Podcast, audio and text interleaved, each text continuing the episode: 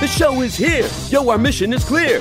It's time to change healthcare. Have no fear. Today is the day. This is the hour. Together, you know we've got the power. Drop the silos. We're all the same team. Patients, docs, nurses, tech, and marketing. How can anyone be satisfied with the way things have always been? Yeah, we've tried. So join us now. Join the revolution. Digital health is the evolution. Status quo, more like status no. Yeah, this is the healthcare rap. Y'all come on, let's go. New choices, new platforms, new care models. In the healthcare of tomorrow, consumers win. But who will design it? What will it look like? And how long will it take? We're here to answer those questions with some provocative thinking about how to create the healthcare that people actually want. Ready to roll up your sleeves, look at the world a little differently, and explore the frontiers of consumer health together? Join us. This is the Healthcare Rap. Welcome back. I'm Jared Johnson, ready to share some more provocative thinking about building the healthcare of tomorrow. This season, we're attempting the deepest dive that's ever been done on the disruptive organizations that are likely to impact the experience of healthcare consumers for years to come. For more provocative thinking, we hope you'll follow us and check out our previous episodes, all 200 of them.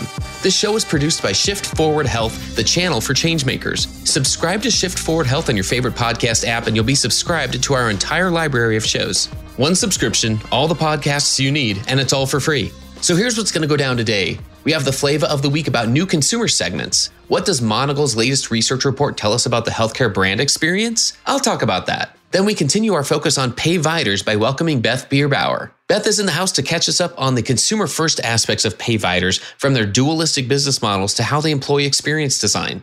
All right, it's time to dive right in. Are you ready? Let's go.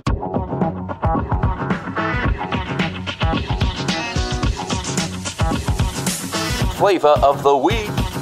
If there's one thing we keep learning about consumers' health behaviors, it's that one size does not fit all. One of the tenets of consumer transformation is understanding consumers, not just by demographics, but by behaviors, which the industry continues to learn is a better way of segmenting and targeting. Why? Because we've learned that we make a lot of assumptions about consumers, including thinking that their healthcare behaviors are static. But the winds of change have been blowing steadily these last couple of years, haven't they? And that's why Monigle's new research caught my attention. The newest healthcare edition of their Humanizing Brand Experience Research Report reveals that new consumer segments have emerged. The report refers to the fact that it delivers unprecedented data and actionable insights on emerging consumer trends, needs, and behaviors that have arisen in healthcare as we begin to leave the pandemic behind us. In previous editions of the report, they identified health consumer segments such as wellness influencers who, like they sound, are centered on wellness in every aspect of their lives, as well as habitual strugglers, another segment appropriately named, referring to those with chronic conditions who have an inconsistent and in many ways ineffective relationship with providers. What drew me into this latest version of their report was their descriptions of two segments in particular positive preventives and whole health managers. Positive preventives account for 15% of the population, and they're described as happy, sociable, and in good health. They have an optimistic outlook on their health and on life in general. They also credit themselves completely for their good health. But the reality is that they aren't quite as active or living as healthy a lifestyle as they lead others to believe. Where they do excel is their engagement with preventive care. Whole health managers account for 13% of the population, and they believe that they can absolutely be the master of their own care. They're fiercely self reliant and confident in their abilities to manage their health through the resources available to them online. They trust themselves way before anyone else to keep their health on track. They tend to hold off on traditional medicine in favor of self care and holistic health management through clean eating, exercise, and a variety of therapies and activities that keep their mind, body, and spirit well. What's more, they're skeptical of traditional doctors and prescription centric medicine and typically turn to them only as a last resort. The other thing that drew me in was the distribution. Of the seven segments that they identified, none are greater than 20% of the population, and none are fewer than 11%. Clearly, we have our work cut out for us as we work to create products, services, and experiences that are consumer first, because that means different things to different segments of people. It's time to better understand consumers on a one to one level so we can engage with them, design for them, and build for them, which are the building blocks for consumer first health. That's another way that we'll build the healthcare of tomorrow. And that's the flavor of the week.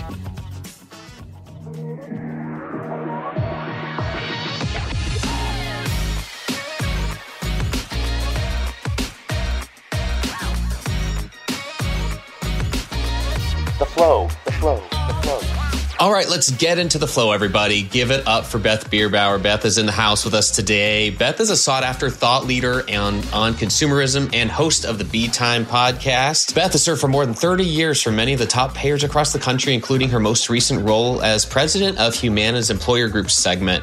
Welcome, Beth, to the Healthcare Rap. Thank you, Jared. Thanks for having me. Well, tell us, let's start off. What did I miss in your bio? What else would you like our listeners to know about you and your background? Well, I would just say that I have been in the payer world for well over 30 years. We'll leave uh, the number at that.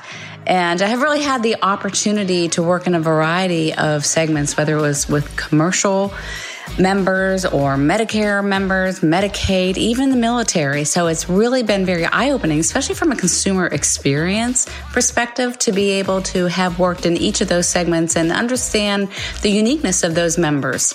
There's a lot to that. I can't wait to unpack this with you. Uh, let's start off with just something that helps us get to know you a little bit better. Can you tell us someone that you look up to and why? This can be personally or professionally, but just, just someone who comes to mind you know, I really respect people that are very straightforward and honest, transparent. And years ago, when I was very young in my career, I had a wonderful mentor by the name of Dr. Bob Shabon. And he gave me some pretty direct feedback that while it was a little bit painful to receive at the time, it was absolutely what I needed to hear.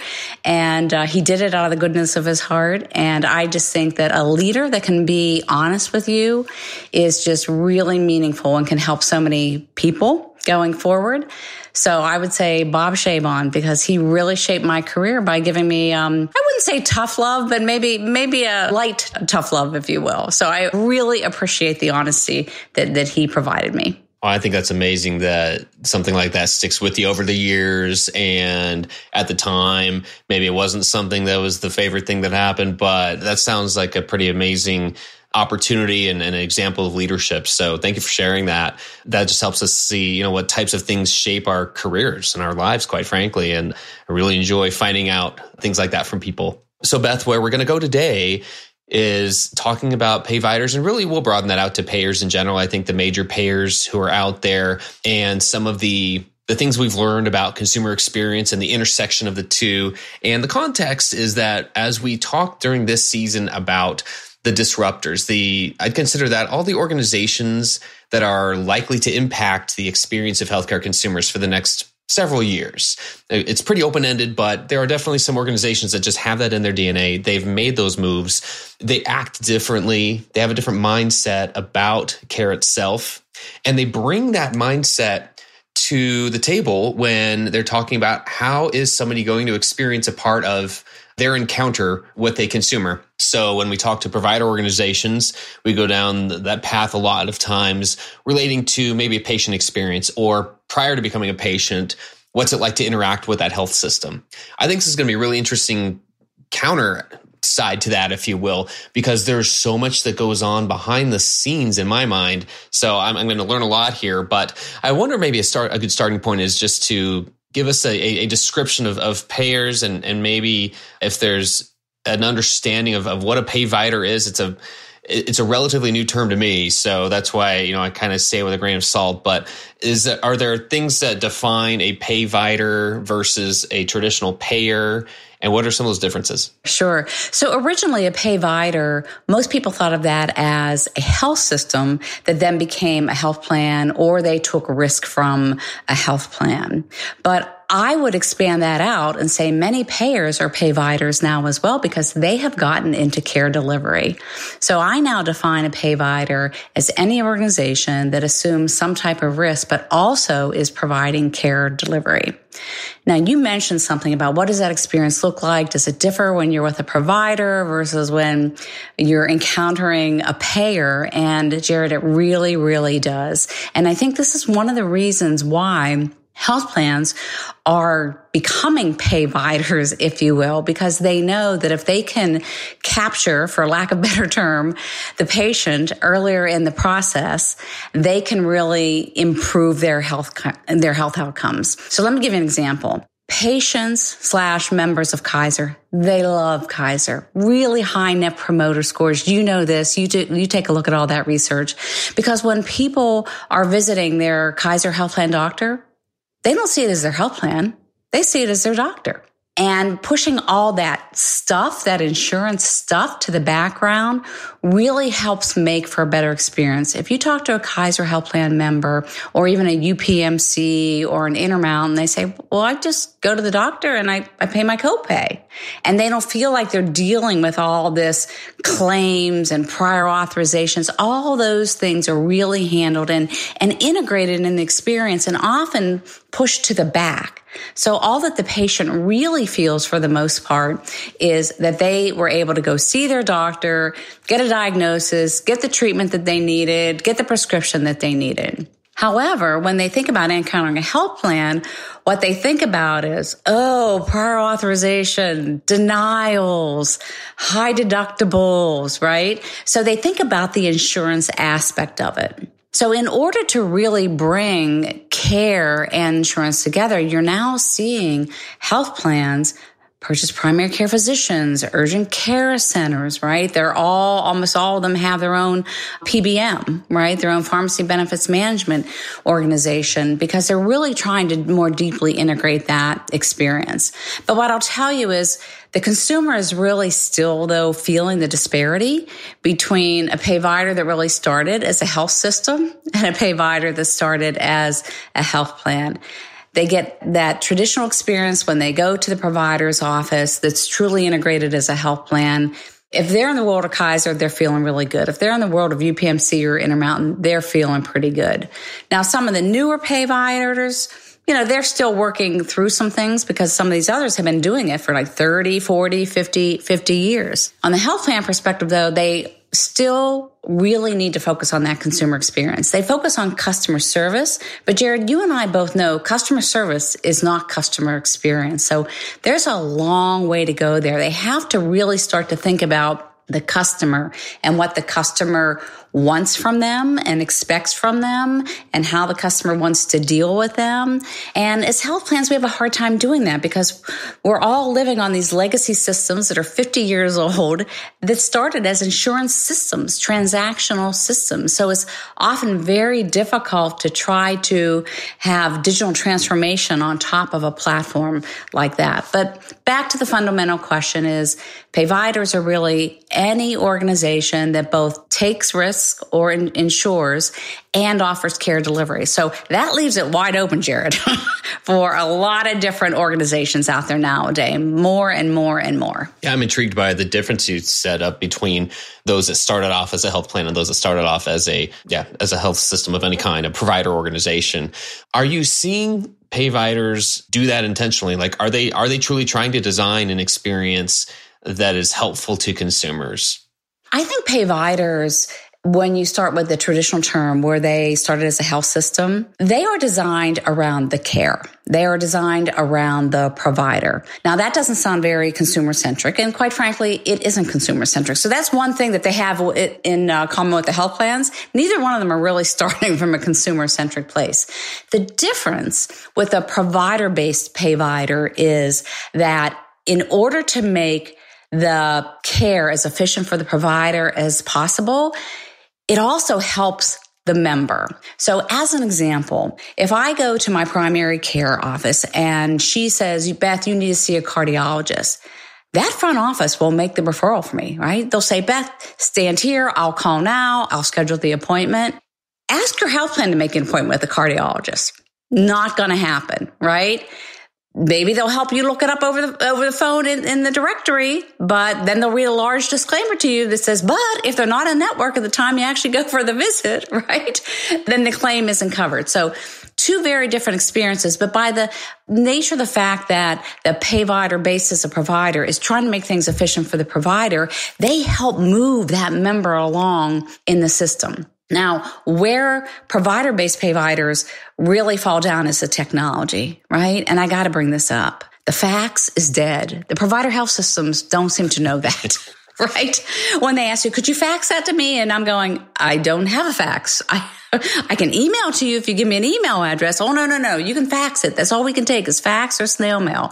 So they have to be able to improve on the technology front. But because they are trying to be efficient, that primary care doc or that specialist doc is saying to his or her staff, you need to schedule them for an x-ray. You need to schedule them for an MRI. I need some blood work drawn and people hop to it. And so they help that member move along that process. When you call the health plan because you don't understand that, you know, that explanation of benefits that says this is not a bill, but it sure looks like a bill. It's, well, this is all I can tell you. You have to go back to the provider. If you don't think this is right, then you have to appeal. It's you have to, you have to, you have to. So it's sort of a singular experience on the health plan side. And, and, and as I said, I'm a health plan person. And so, but that's really where we can improve. We sort of, in this industry, every other industry tries to take the burden off the consumer. This is the only industry where we really put a burden on the consumer. The providers still do it. They do it with their lack of technology. But if you set that aside, they're much more advanced than what we see on the health plan side. It's still very much on the backs of the consumer. And both aspects can really warrant some improvement. Well, I guess the benefit of having the bar so low is that there's usually some low hanging fruit to kind of uh, check off and, and get some momentum behind us or, or learn how to improve the way that we design and experience uh, when this is the case, like you said, when there's so much room to grow maybe that leads me to this thought of I'm, I'm sure there are things that providers do well and, and some things that they definitely can show some improvement in. What are some things that come to mind? Like what are providers doing well when it comes to experience design? And then where can they show improvement? Yeah, I think uh, what they're doing well is really communicating with other providers in the system. If somebody makes a referral, they're typically getting notes back. I mean, you know, for years now, providers have said, listen, if you're not going to give me information back about my patient or you're going to start ordering additional tests without my knowledge, then I'm not going to refer to you anymore. So I think providers have really stepped up their game in terms of really being very cooperative in sharing that information. And of course, electronic medical records have, has really, really helped that. Again, where they need some improvement is there is some burden they do place on members. Let me give you an example. I moved to Florida a couple years ago and now's the first time I have to get my mammogram in Florida and I called, looked it up in my provider directory, and I, I called, and they said, um, "Well, you're going to have to get the last two two mammograms you had and the report and bring it in. And I said, what, what do you mean? I said, well, you're going to have to get it on a CD-ROM, which, you know, we don't use anymore. Right. And you're going to have to bring it in. So go get it. I said, well, gee, I had it in another state. They said, okay, well, you'll have to call. So I said, well, isn't that something that you do? And can't you have that transferred electronically? And what I was told by the receptionist is, oh no, we don't have time to do things like that. You have to do that. And so I went, we don't have time to do things like that. So of course I called, took waited six weeks, didn't get anything in the mail, called again. So finally they got what I needed. And only now am I allowed to make an appointment at the mammogram place. I wasn't even allowed to make an appointment until I had the other documents in my hand. So they were mailed to me. So I'm going to carry the CD-ROM with me to the provider office. So when I think about this age of technology, right? I mean, I can, I can push a button. I can pull up the Uber app, right? Or the Lyft app or whatever car service app on my phone and get a car. But yet I have to do all this phone calls and faxes and paperwork just to get routine mammogram reports transferred. So the technology aspect from a consumer perspective, that's really where the provider system can use improvement. And I, am going to tell you, if they can nail that, coupled with the fact that they really do help you move through the system, right? Because people hop to it when provider wants labs and x-rays and things like that done. It'll be a no-brainer. It'll absolutely be a no-brainer. Stay tuned for more provocative thinking after the break.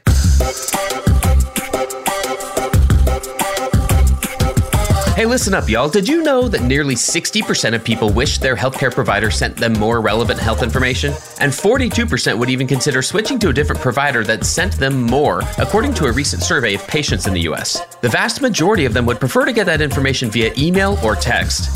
Persado is a natural language AI company that provides healthcare organizations with pre developed, pre optimized messaging journeys proven to build digital relationships, improve health goals, and increase patient retention. Deliver better health outcomes and revenue growth with Persado's data driven content that inspires action. Visit Persado.com to learn more. That's Persado, P E R S A D O.com, to find out how Persado can help.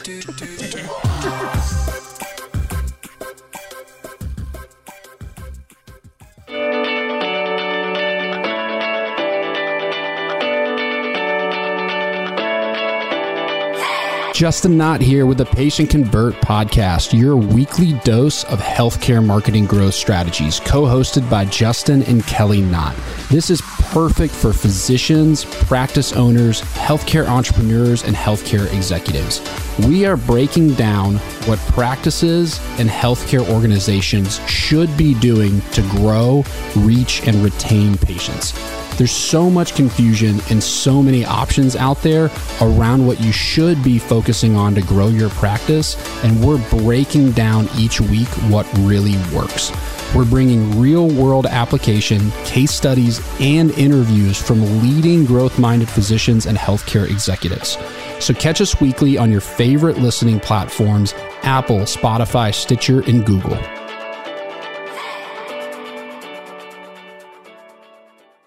Okay, back to the flow. You know, I like to think about things as opportunities. And I like how you really describe that as, you know, if they can nail that, think about how that can improve this experience. And I also like how you compared automatically. This is what we do these mm-hmm. days. You compare directly to Uber. That's what we do. We don't wake up in the morning as a consumer of healthcare and think, I'm going to think about my healthcare experience in a different way than all the other things I experience in my life today. We think about them all the same. We compare them constantly. And I'm hoping that we can kind of ingrain that a little bit more in the culture of, of leadership in healthcare. And I, I know that's not easy. I just, I, I don't know if, uh, I don't know if you feel the same way. Like, is that important just to recognize that we are comparing constantly to, to brands outside of healthcare? I think it's important because a lot of times healthcare leaders say, but this is healthcare. It's different. But I, what I'm starting to see, and, and you talk about opportunities, is again, when I moved here, I needed to find a new dentist. It was the most seamless experience that you would ever imagine. I did reach out to my old dentist and said, Hey, they would like the x-rays. Literally, by the time I hung up, x-rays were in my inbox, which then, then I forwarded to the new dentist who sent me a form to fill out online. So no brown clipboard when I got there. And that was it. It was done. And they text me now to confirm my appointments. I can make appointments online. So we are starting to see some of this stuff in the periphery. The one thing I would share with you is that as healthcare leaders, what we have to think about is not only does this improve the customer experience when they can start to, to take advantage of the technology that we already use. You mentioned it, Jared, our phones, but it actually improves efficiency in the office. There isn't any reason why you shouldn't be allowed to let consumers schedule their own appointments. There just isn't any any reason for that. Why do you have to have a physical human being doing doing that, right? They can block out certain times of your schedule. And if you have a last minute emergency, you can still have somebody there to call and say, "Hey, we have to cancel your appointment," or send out the email to say this. But you can really allow your staff to start to practice at the top of their license by giving them technology that the consumers can use. So I think as healthcare leaders, we have to understand that when we empower consumers with technology that they're familiar with, they're not going to abuse it. And I think that's a concern. People think, oh, they're going to abuse it. They're going to get confused. And sure, right, Jared, we know there are some people that are confused by, by technology. So it isn't an either or. It isn't all or nothing. It's look, let's have this as an option for people who can use it. And you're going to see over time that it's going to make your life easier and your, your patient's life easier. So I'm seeing coming in the peripheries. We just have to get it to the to the heart of healthcare. Oh, for sure. Like you said, we've got to take this and, and bring it to scale. What I have found when working with a lot of providers over the years, I used to wonder, is there a reason why we're not doing this with a better technology? And it was easy to say, oh, just providers don't want to use new technologies. And I've what I've what I've learned over the last several years is that actually providers are often some of the early adopters of new technologies as long as it's something that makes sense to them. If the business value is explained to them, if it's explained to them how it's going to change or improve, like you mentioned, like improving the workflow of the office or of any of their administrative functions, this is going to reduce that. I have found most providers to be pretty willing to try something new. It's just when there's an unnecessary burden placed on them that has not been explained, that's been dictated to them, that they've been told you have to do this without any of that, that it's it's it's harder for them to adopt it. And I think that makes a lot of sense. And that also leads me to think about a quote, or I guess just a, a theme I've heard recently from a few industry insiders who have all described a need for more competition and co-opetition. I agree with this. There's just a sentiment out there that there's a need for more competition and co-opetition in order for the industry to, to really build systems, like business systems and experiences that, that are going to be good for a consumer. I don't know if payviders play a role in that process, and I don't even know if there's one direction to go with that. But I definitely see a need for more more competition and more more co-opetition. So more partnerships that benefit two entities that would normally be competitive maybe in other spaces. I feel like payviders are a pretty good example of that when in a recent episode where we discussed united health group they are co-opetition to a t in my mind. Uh, so many of their contracts they service their competitors. So do you see payviders playing a role in creating more competition that makes sense for different sides? And if so, is there anything you're seeing there? That's a lot of good good points in there. So let me talk about the co-opetition first. I believe that with health plans purchasing provider practices, I think they're really starting to see the idea of how valuable it is to have access to data the providers have. And so when I think about co-opetition and I think about, you know, typically us versus them and now us versus them has to work together, right? I, I, think that now they can start to see, wait a minute, this really is valuable to have this information. So how do we, how do we really think about sharing? Because in the past, each party said, ah, our greatest asset is our data and we're not going to share it. Remember, for years, health plans couldn't get any access to any electronic medical records, right? And, and it was like a moat around those systems. And even providers couldn't ex- exchange information. And so I think data exchange is just really one area where that can really open up from a co-opetition perspective because it's all about benefiting the patient, number one. And quite frankly, it isn't the data. It's what you do with the data that really creates the competitive advantage, right? So if everybody has the same data, you're going to differentiate yourself because you're thinking about it differently. You're looking at it differently. You're modeling it, it differently. And then when I think about competition, quite frankly, I love the fact that there are so many new entrants coming into Medicare Advantage, coming into Medicaid, just coming into the healthcare system. When I think about new PBMs being created or, you know, Amazon buying PillPack and Amazon doing telehealth and talking about Amazon care. And I saw a Walmart van drive by me the other day. This is Walmart Plus, you know, we're in your home or something like that. It said. So I love the fact that these competitors are saying, wait a minute, we have strong consumer relationships. Healthcare spend is so big. How do we get into that angle? And what I love about that is these are game changers. If you think about Amazon, I mean, look, they were what? They were in business nine years, I think, before they turned a profit. I think five of those years they were a publicly traded company, right? But they kept pushing and pushing and pushing and said, we are going to focus on the consumer. Wall Street, we know you want a profit, but we're going to continue to focus on the consumer, which they continue to do today, right? They'll sit there and say, hey, we're taking a billion dollars and we're going to invest it over here. I love the fact that some of these companies are coming in because they really are consumer champions. They are the companies that say, I can make this better for a consumer. And they have this mindset that says, it's broken.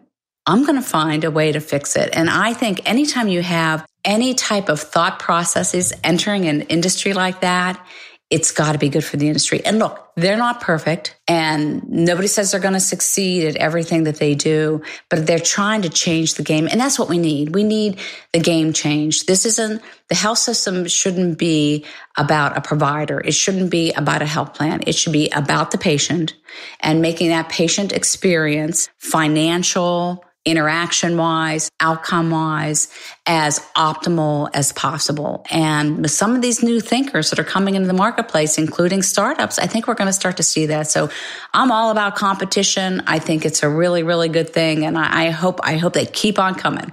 Uh, anyone who's listened to this show knows that we're, we're big fans of understanding where those opportunities are, but ultimately to see the types of transformation that have happened and the new types of care that are offered now by some of these new entrants, uh, that, that's where we're paying a lot of attention. So I just have one more question for you. What do you hope healthcare looks like, say, three years from now? I think what we're going to see in a couple years is more advances in underlying technology that is going to improve the customer experience. Transparency, we know that the administration is pushing hard on price transparency as an example, letting people see what's behind the curtain, making sure that they don't have to fill out that brown clipboard or fill out the same information when they go from office to office to office, being able to truly port their medical records. Right, what happens right now? Well, I have medical records sitting back in Ohio. Now I'm going to have a new portal down here in Florida, right?